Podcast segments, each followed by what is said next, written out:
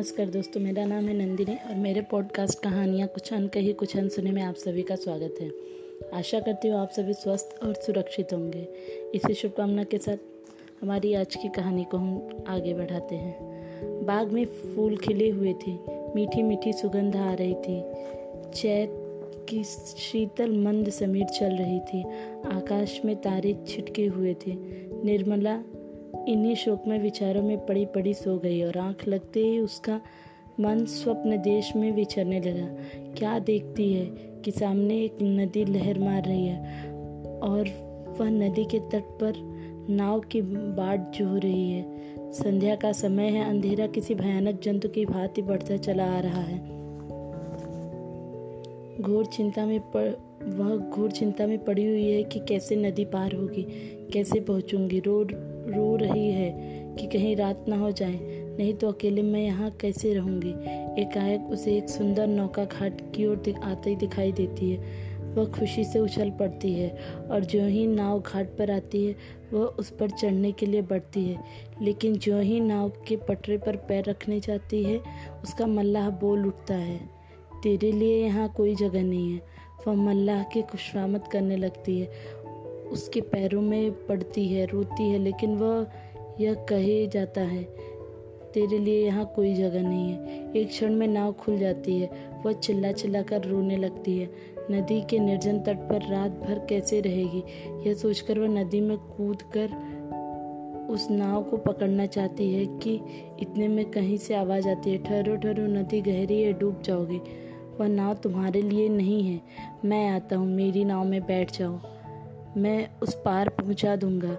वह भयभीत होकर इधर उधर देखती है कि यह आवाज़ कहाँ से आ रही है। थोड़ी देर बाद एक छोटी सी डोंगे आती दिखाई देती है। उसमें न पाल है, न पतवार है और न ही मस्तूल। पिंदा फटा हुआ है, तख्ते टूटे हुए हैं। नाव में पानी भरा हुआ है और एक आदमी उसमें से पानी उलीच रहा है। वह उससे कहती है, यह तो टूटी हुई है। यह पार कैसे लगेगी? मल्लाह कहता है, तुम्हारे लिए यही भेजी गई है। आकर बैठ जाओ। वह क्षण भर सोचती है, इसमें बैठूं या नहीं? अंत में वह निश्चय करती है, बैठ जाऊँ। यहाँ अकेली पड़ी रहने से नाव में बैठ जाना ही अच्छा है। किसी भयानक जंतु के पेट में जाने से तो यही अच्छा है कि नदी में डूब जाऊँ। कौन जाने, नाव पार ही पहुँच जाए। यह सोचकर वह प्राणों को मुट्ठी में लिए हुए नाव में बैठ जाते कुछ देर तक नाव डगमगाती हुई चलती है, लेकिन प्रतिक्षण उसमें पानी भरता जाता है। वह भी मल्लाह के साथ दोनों हाथ से उस पानी को लीचने लगती है। यहाँ तक कि उसके हाथ थक जाते हैं, पर पानी बढ़ता ही चलाता है। आखिर नाव चक्कर खाने लगती है। मालूम होता है कि अब डूबी अब डूबी। तब वह किसी अदृश्य सहारे के लिए दोनों हाथ फैलाती है। नाव नीचे जाती है, उसके पैर उखड़ जाते हैं। वह ज़ोर से चिल्लाई और चिल्लाते ही उसकी आँख खुल गई। देखा तो वह माता तो माता सामने खड़ी, उसका कंधा पकड़ उसे हिला रही थी। बाबू उदय भानु लाल का मकान बाज़ार में बना हुआ है। बारामदे में सुनार के हथौड़े और कमरे में दर्जे की सुइयाँ चल रही हैं। सामने नीम के नीचे बढ़ई चारपाई बना रहा है। खपरेली में हलवाई के लिए भट्टा खोदा गया है। मेहमानों के लिए अलग अलग कमरे ठीक किया गया है। यह प्रबंध किया जा रहा है कि हर एक मेहमान के लिए एक एक चारपाई एक एक कुर्सी और एक एक मेज हो। हर तीन मेहमानों के लिए एक एक कहार रखने की तजवी, तजवीज हो रही है। अभी बारात आने में एक महीने की देर है, लेकिन तैयारियाँ अभी से हो रही हैं। बारातियों का ऐसा सत्कार किया जाए कि किसी को जबान हिलाने का मौका ना मिले। वे लोग भी याद करें कि किस के यहाँ बारात में गए थे। पूरा मकान मकान बर्तनों से भरा हुआ था। चाय के सेट है, नाश्ते की तश्तरियाँ हैं, थाल, लोटे, गिलास। जो लोग नित्य खाट पर पड़े हुए हुक्का पीते थे बड़ी तत्परता से काम करने में लगे हुए हैं। अपनी उपयोगिता सिद्ध करने का इससे अच्छा अवसर उन्हें फिर बहुत दिनों के बाद मिलेगा।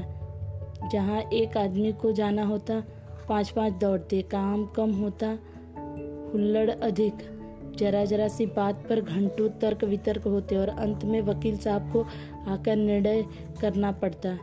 एक कहता है यह घी खराब है। दूसरा कहता है इससे अच्छा बाज़ार में मिल जाए तो टांग की राह से निकाल जाऊँ, निकल जाऊँगा। तीसरा कहता है, इसमें तो इसमें तो हीक आती है। चौथा कहता है, तुम्हारी नाक सड़ गई है। तुम क्या जानो कि घी किसे कहते हैं? जब से यहाँ आए हो, घी मिलने लगा है। नहीं तो घी के दर्शन भी न होते थे। इस तरह तकरार बढ़ती और वकील साहब को झगड़ा सुलझाना पड़ता। रात के नौ बजे, उदय भानुलाल अंदर बैठे हुए खर्च का तखमीना लगा रहे थे।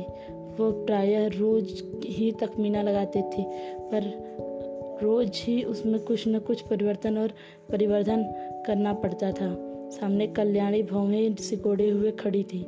बाबू साहब ने बड़ी देर के बाद सिर उठाया और बोली, दस हज़ार से कम नहीं होता, बल्कि शायद और बढ़ जाए कल्याणी। दस दिन में पाँच से दस हज़ार हुए। एक महीने में शायद एक लाख की नौबत आ जाए।